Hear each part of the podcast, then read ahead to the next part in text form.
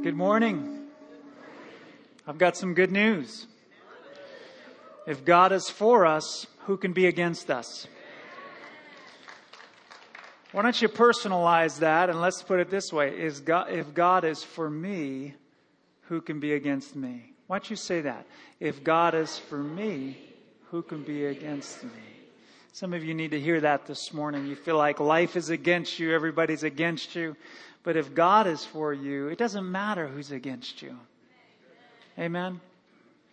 So good to be with you today. I can't think of a place I'd rather be than right here at Glad Tidings.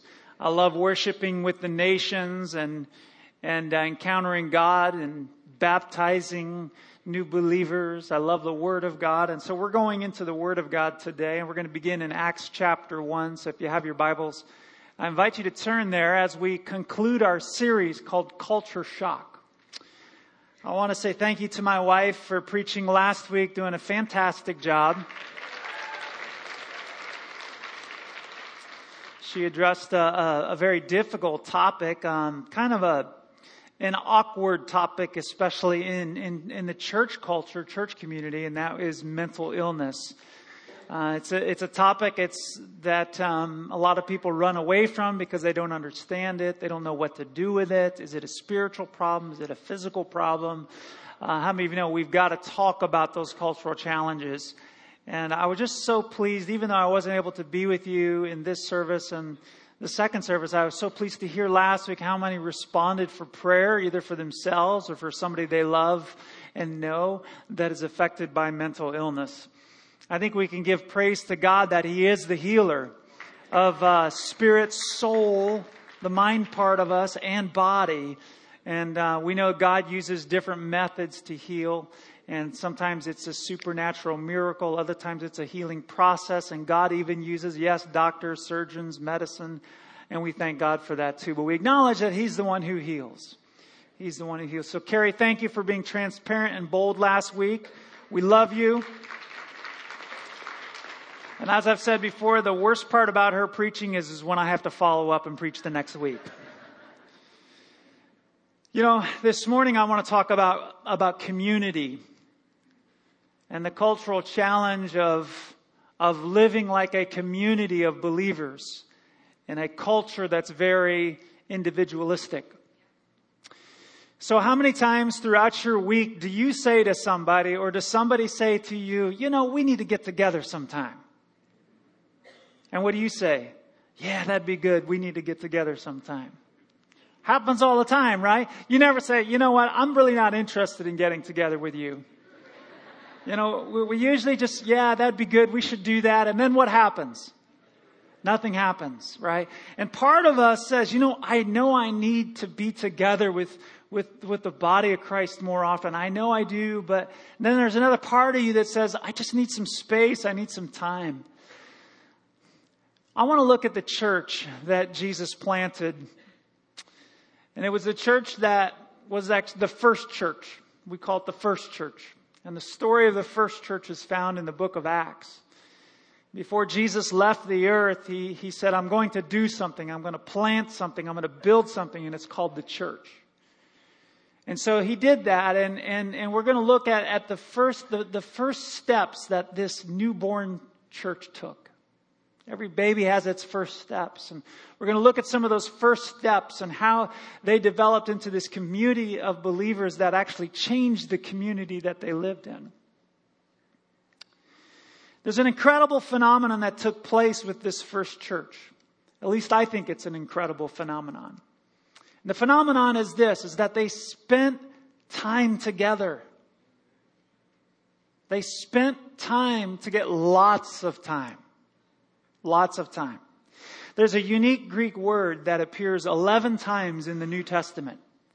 But 10 of those times, this unique Greek word appears in the book of Acts. And this unique Greek word is the word homothumadon. Homothumadon. And this word this morning is going to help us understand what this community looked like. The NIV translates homothumadon as they were all together. The King James Version translates homothumadon as they were with one accord. Okay? Homothumadon is a compound of two words, two words meaning homo, which means what? Same. Homo, same, and thumadon, temperature. Same temperature. They were a community of believers with the same temperature. Ten times in the book of Acts, we have this Greek word, homothumadon. They were all together, one accord, same spiritual temperature. The first use of this word homothumadon is found in Acts chapter 1 verse 14. After Jesus had ascended into heaven, the 11 disciples and a few women, they went to Jerusalem and they went up into this upper room, the Bible says. Jesus told them to go to the Jerusalem and wait. So they went up into this upper room and the Bible says this in Acts chapter 1 verse 14 and we're going to actually use the King James version today.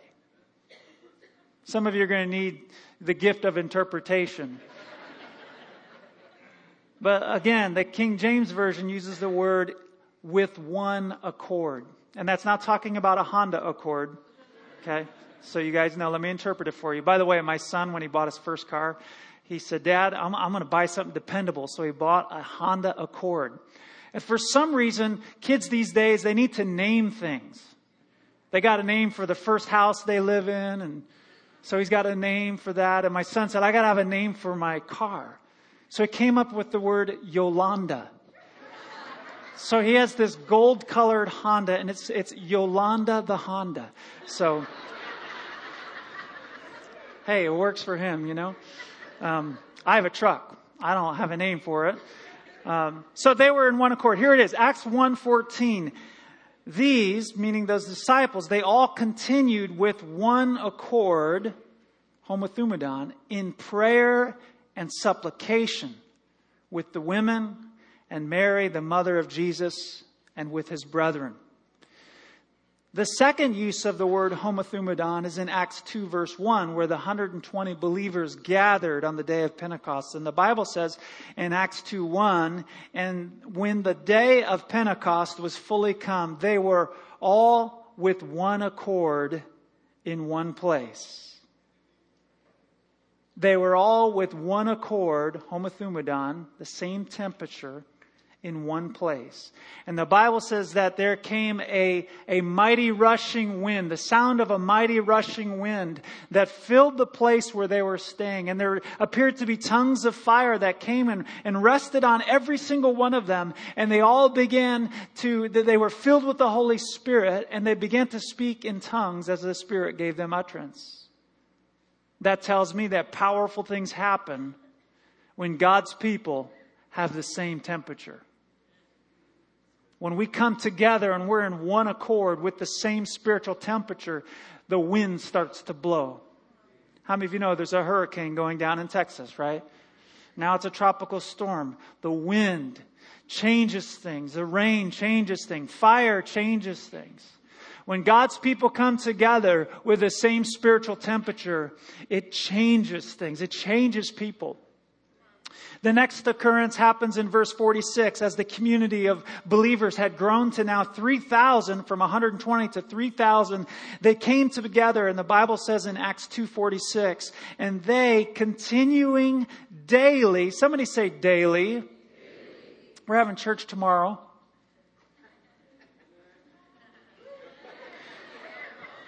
Tuesday. Continuing daily with one accord homothumadon, same temperature. In the temple, not just in the temple, but breaking bread from house to house, did eat their meat with gladness and singleness of heart. I like that part. Did eat their meat. How many of you love meat?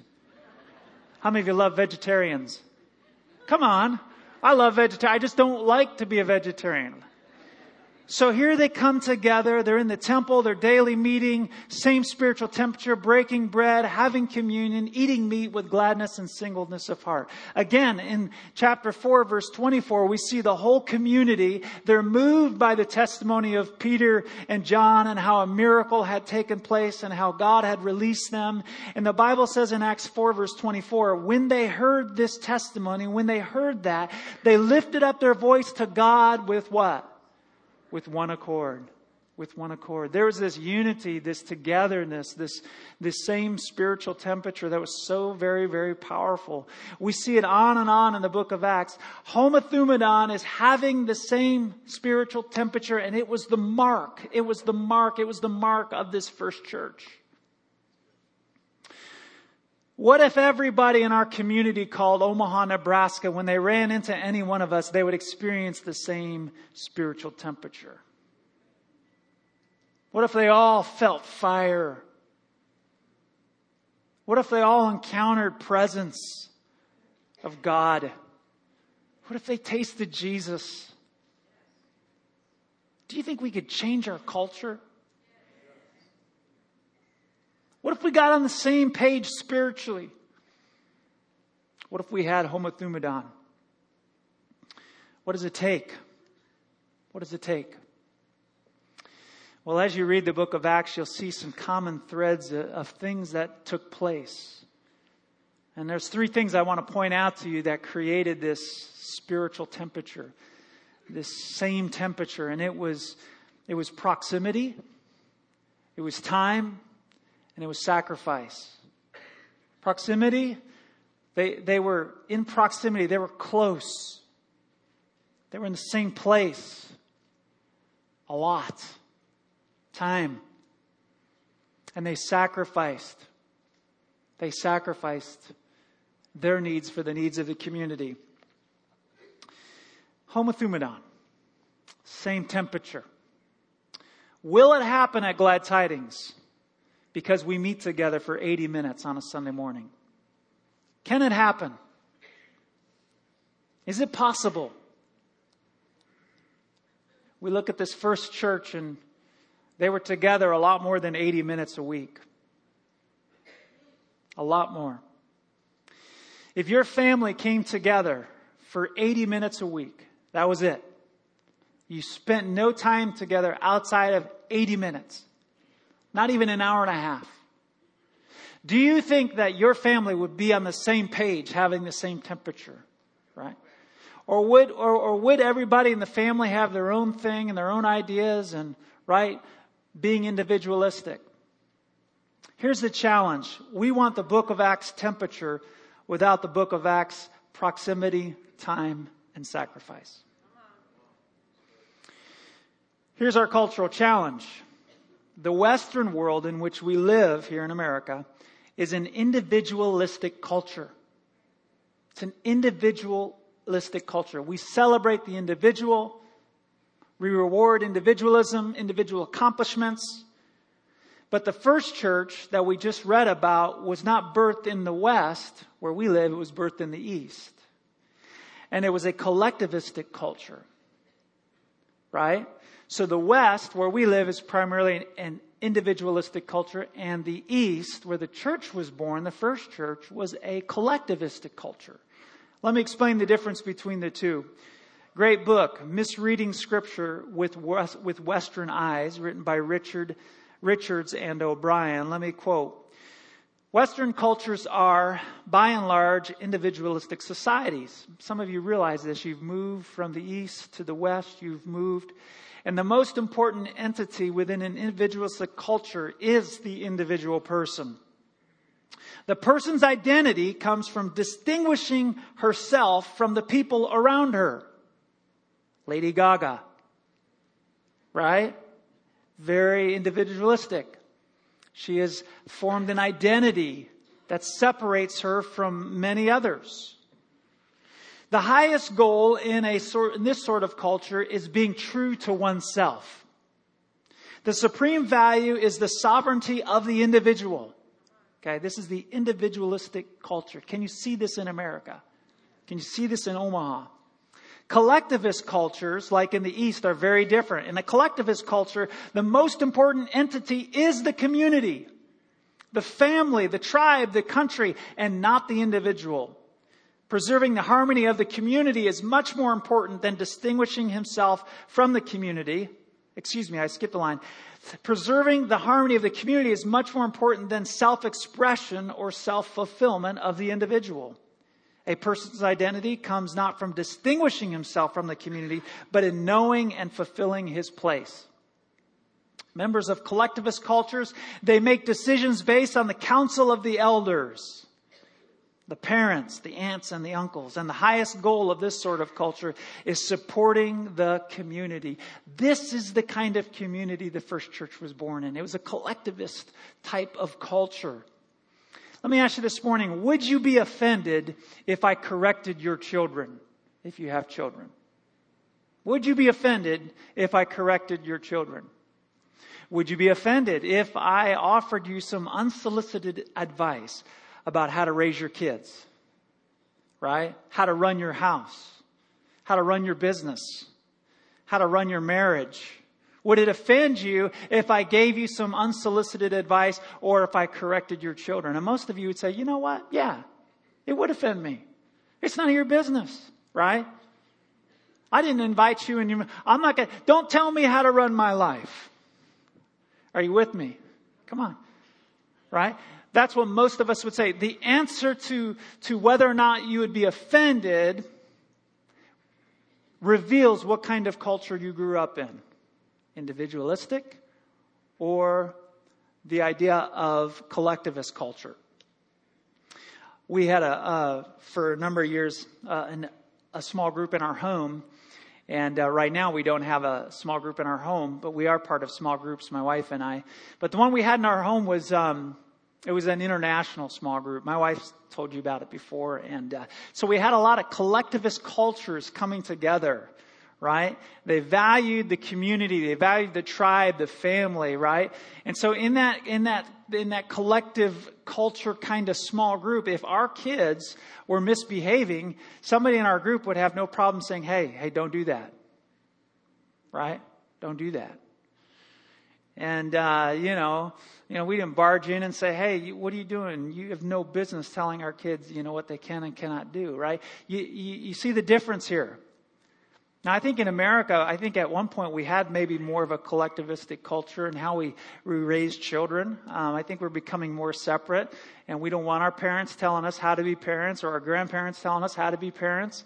How many of you know what I'm talking about? But I remember the day when I was a kid and I'd go over to grandma and grandpa's house, and I remember getting spanked by my grandpa. Right? You know, my, and I come home, I said, Grandpa spanked me. And dad would say, How many times? And then he'd say, it's not enough. you know, I mean, that's the culture I grew up in. It was kind of like, you know, you just, that was, that, it was okay. Uh, but nowadays, you know, don't, don't get into my life. Don't tell me how to raise my kids. Are you with me? Um, so, there's a big difference between the culture that we live in today and the culture that this, this first church grew up in. So it's a big cultural challenge. The cultural challenge is, is that Western individualism will cause us to filter everything we do in a way that prioritizes what is best for us as individuals. And, but this is not the way in the kingdom of God. It's not the way in God's church. The church is called to be an alternative society, growing in community in a unique way that challenges humanity to live sacrificially, laying down our own comforts, our desires, and preferences for the needs of others, just like Jesus.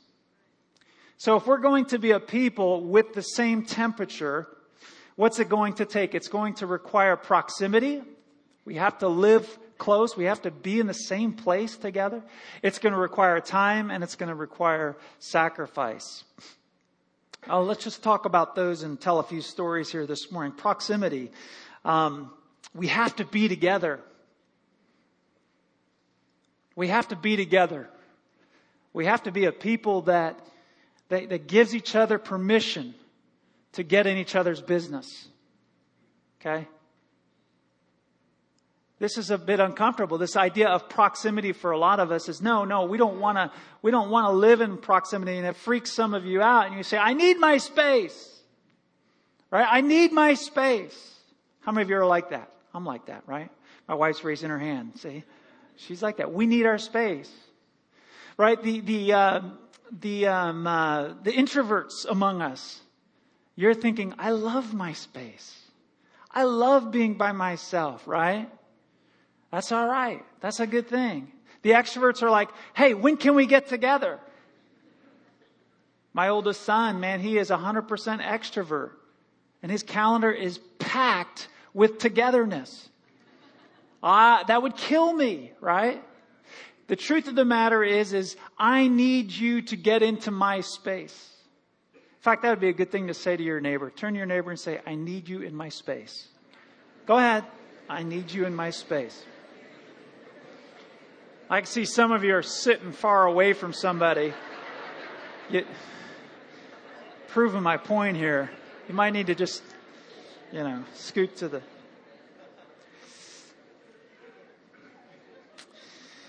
Here's how I feel about people getting into my space. I don't like it until they do.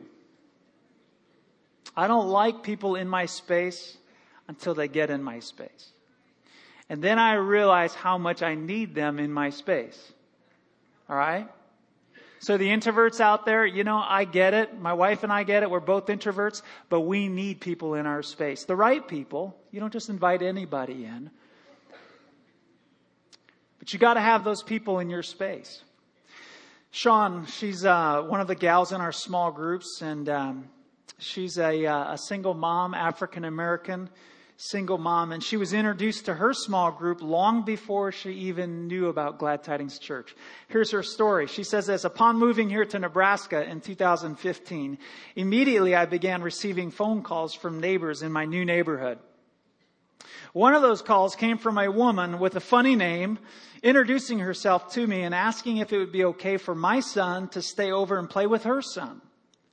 I walked down to meet her and she was in the middle of her small group meeting. There were many people sitting around a fire in her driveway. And at that moment, I was thinking to myself, new to the neighborhood, so this is what people do in this neighborhood on a Sunday night. Second thought was, I don't see anyone here who looks like me, so probably not my type of group. And she writes, so quick to judge I am. Fast forward about five to six months later, she was searching for a new church home and she visited Glad Tidings. This was my fourth church and uh, that I would visit. And I returned a few more times and felt that this was the place for me and my sons. I attended a meeting to learn more about the church and I completed the application to become a member. During this time, she writes, I attended my first small group with the lady who had the funny name and that I had met months prior. Looking around the room that night and listening, I remember, hey, these are the same people who were sitting in the driveway almost a year ago. This was also around the time of the police shootings. Here I am, a single black woman in a room full of married white people. As a Christian, I always try to find out the meaning of what God is instructing me, especially in situations like this. So with reservation, I listened and I took in all this newness. Once I got home that night, I thought to myself, well, I should probably go back for at least one more group so that they don't think they scared me away. The next group, we started out on the topic uh, of love covers. And we quickly switched over to the race issues because of the shootings and everything going on in the world that day. I had watched a podcast from one of the members of the small group and I had a lot to say. We had a good dialogue back and forth and I began to feel more comfortable. I could not see any judgments of me in this room. I could see that these people were very much like me. Christians who, although not perfect, genuinely were wanting to do God's work and be more Christ-like finding common ground in the Word of God and in our fellowship. Sean writes this I have now been part of this small group for just over a year, and the relationships and friendships that have formed are amazing for me and my sons. Being part of this group has helped me to see that my need for personal and spiritual growth, even in times as these, can come from the most unlikely of places and people. Now I know the people I saw sitting around that fire in the driveway two years ago are just like me, just lighter in skin tone. Pretty cool story. So what did it take for Sean and this group to become one, to, to have the same temperature? Are you with me? It took proximity. It took time. It took sacrifice for them to become a community with the same temperature. You see, on a Sunday morning, we can preach about what we believe. We can rightly divide the Word of God. But that's not going to bring same temperature. What's going to bring same temperature is when we come together in proximity, we do life together, we spend time together, we make sacrifices to do it. That's going to bring us in same temperature community. That's going to affect the temperature of our secular community. Time. Time's a big thing. There's only so much of it, right? We have to use our time wisely. And a lot of times we go into, into our small group communities and we think, I'm going to go to this small group, but it has to be worth my time. And so we go to a small group and, and if, if it doesn't meet a specific need, that first time we're like, you know what? I don't have time for this. Can I tell you, you need to make time for this. Every time I come home every night, I don't expect to have an incredible family gathering that night and walk away. Oh, this was the best day of my life. You know, ah, I just love my family. You know, sometimes I come home and I go, why'd I come home? I'm going back to work. Come on. Some of you know what I'm talking about. I worked hard all day. I don't want to come home to cranky people. My wife's never cranky, by the way. It's my kids. Come on right? You know what I'm talking about. You can't expect every time you get together to be this like aha moment. You gotta have a lot of dull moments together before you have an aha moment together. That's just part of life. And sometimes you go to a small group not for what's, because of what's in it for you, you go because of, of what's in it for somebody else. It doesn't always have to be about you. I know that's a revelation, so let it sink in. Going to a small group doesn't necessarily have to meet your needs. It could be that God's placed you there to meet somebody else's need. We approach small groups with what's in it for me kind of attitude. Right? We try a group, we don't get anything out of it, so we leave, we say, okay, this must not be for me. Here's another story. Au Claire and Kemi, listen to their story. Before small group, I, Au Claire, did, uh, didn't know a lot of people. Didn't know a lot of people in Omaha. Six months after attending Glad Tidings, I came to my current small group with the intention of growing closer in God. She writes, at small group, I met Kemi, who had started attending only a few months prior. She was just coming out of a season in life where she was trying so hard to meet her spouse, she finally decided to let God take control. She deliberately, listen to this, she chose our small group because it did not have many singles. It was full of families, children, parents, grandparents. Neither of us knew that this was actually God's idea of Christian mingle. We've been married for over a year now, and it's amazing to see how much we have grown spiritually. Listen to this. We have so many mentors that pour wisdom into our young marriage. Collective culture. I got filled with the Holy Spirit. Does that sound like the book of Acts? Right? Homothumadon, same temperature. I got filled with the Holy Spirit, started praying in tongues for the first time during one of our gatherings. The best part, listen to this, is that we're able also to pour into the teenagers in our small group. The best part is for her to sacrificially give her life away. Robin, another small group member, she, uh, she ran into me a few weeks ago. She just completed the Ultimate Journey small group, which is a small group that, that you go back into your past and you make peace with your past so it doesn't follow you around all your life. And Robin went to Ultimate Journey phase one and she met me in the hallway and she says, Pastor Walt, I gotta tell you, I, I, I feel the love of God for the first time in my life. And most of her life, she's been born again. She's been saved.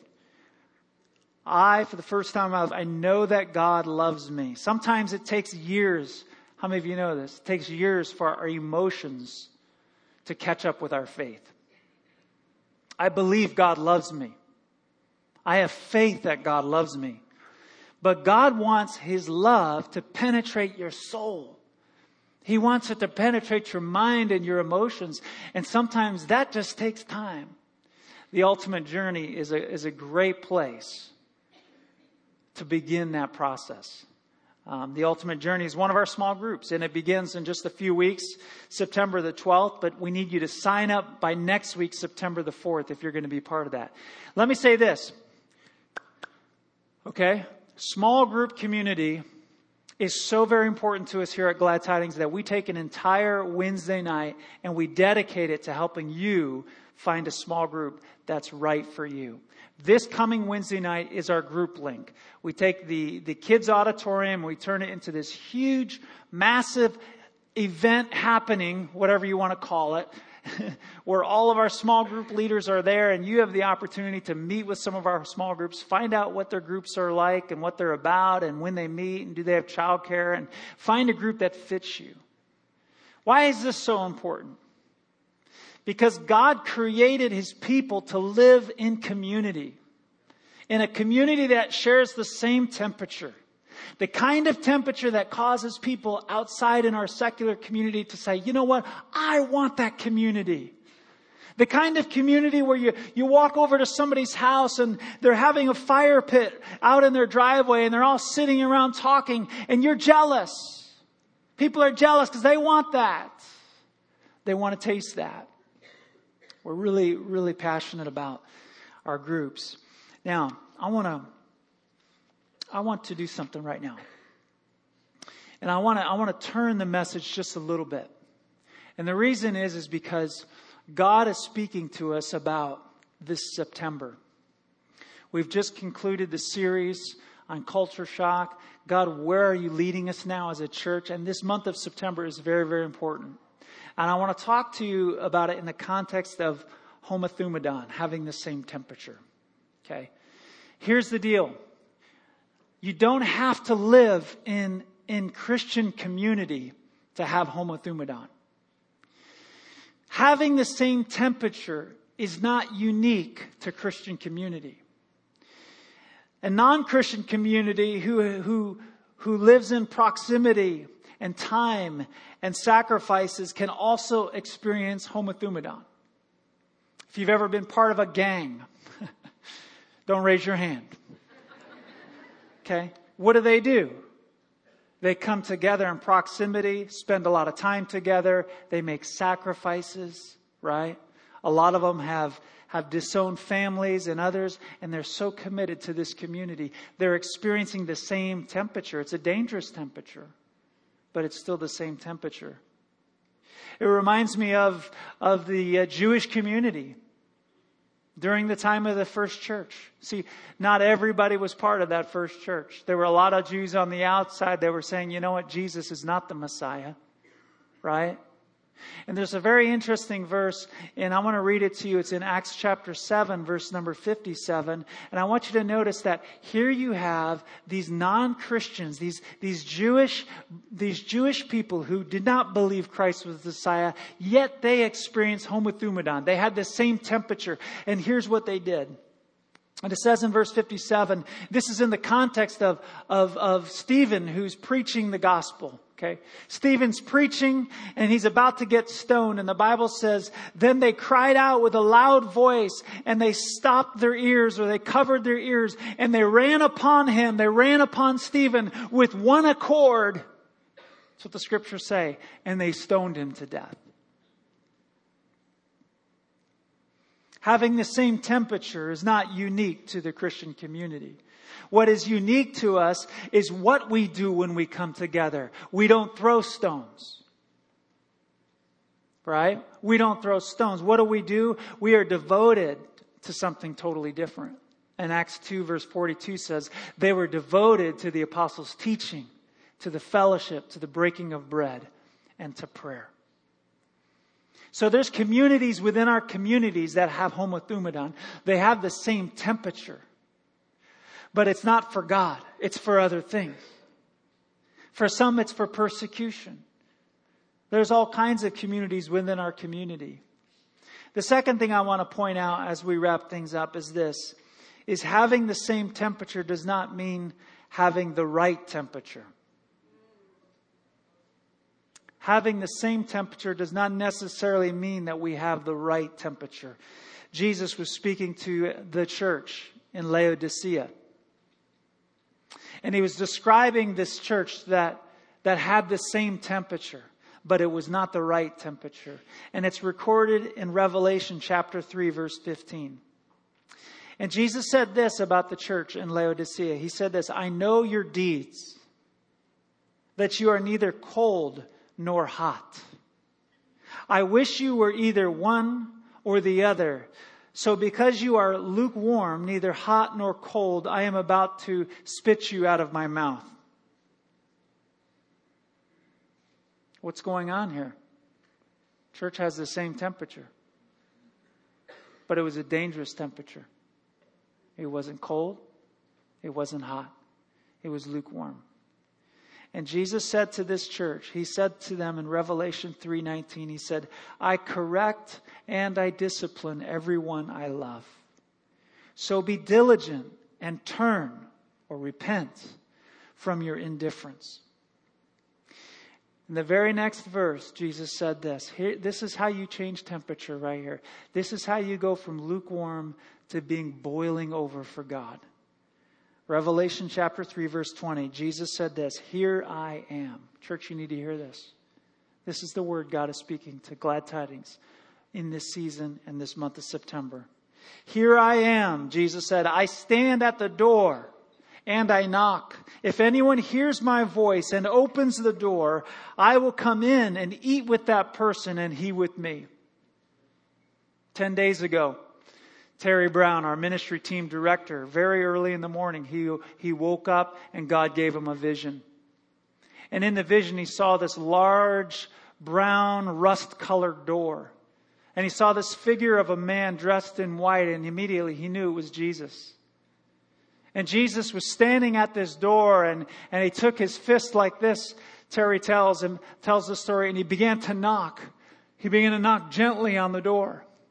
And as Jesus knocked on that door, the, there was this, this shaking and this quaking going on. He, he could feel, he could feel the shaking when Jesus knocked on the door. And then he would knock again on that door and again the ground would shake and quake. It was a very, very powerful experience. And then Jesus did something. He reached down in this vision that Terry had and he reached for the, the door handle to open the door but the door was locked. And so Jesus put his hand up again and he began to knock on that door and the ground began to shake again. And then the vision ended with Jesus just standing there knocking on the door. And I believe what God is saying, He's saying, church, that vision and, in Revelation chapter 3 and verse 20 are one and the same. God is wanting to raise the spiritual temperature at Glad Tidings Church. He's wanting us to have the same temperature, but the right kind of temperature. The boiling over kind of temperature. God is standing at the door and He's knocking. He's waiting for the invitation. This is written to a church. Revelation 3.20 is to the church. I stand at the door of the church and he's knocking. Will the church let me in? And here's what we believe God is calling us to do. The month of September, we believe God's leading us to do a 21 day fast. 21 days of fasting and prayer. And what we're going to do is we are going to, during that time, we are going to open the door by repenting of our lukewarmness we're going to open the door and we're going to fellowship with God as never before. We're going to open the door and experience the power of God that's going to prepare us to reach the nations for Jesus. God is saying, I want spiritual temperature in the house. I want the same spiritual temperature, and I want it boiling over. I want it boiling over. Listen, here's what we're going to do, okay? Next Sunday, Corey Russell's preaching right here next Sunday. He was with us in January. He's coming back. Interestingly, he's been on the calendar for most of the entire year for next Sunday. God's up to something. He's going to preach next Sunday. Then the following Wednesday, which is September the 6th, that Wednesday night, we're all coming together that Wednesday night for prayer. And we're going to launch off our 21 days of fasting. Okay? So go have your Labor Day barbecues, fatten yourself up, do whatever you need to do. Because Wednesday, right, September 6th, we're going to start that 21 day fast and it'll end September 27th. And during those 21 days, we are going to give ourselves to God in a way we've never done before as a church. Okay? What are we going to do? How's that going to happen to raise the spiritual temperature? It's going to take the same three things. It's going to take proximity with each other, with God. It's going to take time with each other and with God. It's going to take some sacrifice. It's going to take some sacrifice. We're going to encourage everybody to fast, to give up something, something physical for spiritual denial or for spiritual gain. We're going to give you some examples. Uh, in the next week and a half, we'll give you some different kinds of fasts that you can do. Some of you have never fasted uh, food or media or any types of things. We're going to give you different kinds of fasts that you can engage in. We're going to give you the, the cautions and things you need to be careful about when you're fasting. And we're not fasting, listen, we're not fasting to get God's attention, okay? He said, I'm, I'm here. He said, I'm here. He said, I'm standing at the door knocking. We already have his, he's trying to get our attention. So when we fast, we, we're not trying to get God's attention. You know, we're not cutting ourselves and beating our bodies so God will notice. No, He's already right there. He's trying to get our attention. We don't fast to get God's attention. We fast to give our attention to God. And when we do that, we put ourselves in a place where God can tell us things that maybe we didn't have ears to hear before. How many of you believe that God's doing something? How many of you say yes? Yes, yes to 21 days of fasting and prayer. Lord, thank you for your church. Thank you for what you're doing. God, we uh, we thank you for homothumadon. We thank you for same temperature. God, I thank you that you bring about that same temperature, God, as we live together in proximity with time spent making sacrifices. God, I pray, God, that we would become that community of believers that loves to be together. That loves to be together. God, we know that powerful things happen when we come together. God, we also know that powerful things come together, God, when we seek you in prayer and fasting. And so, God, we just commit this next month of September. God, do what you want to do. God, we say, Your kingdom come and your will be done in Jesus' name. Amen. Amen. If everyone would stand to your feet this morning, I want to invite our prayer workers to come. And I want to remind you of a couple practical things. If you're in a small group, over this next week, we're going to be talking about what does it mean for us to live in proximity to give of our time and sacrifice for one another. If you're not in a small group, come back this Wednesday night because at 6:30 p.m. we're having group link in the kids auditorium. All right? And be looking for information that we send through our email and through our app about fasting and the types of fasts that you can be part of during that 21 day fast from September the 6th through September 27th. If you're here today and you'd like prayer, our prayer workers are available.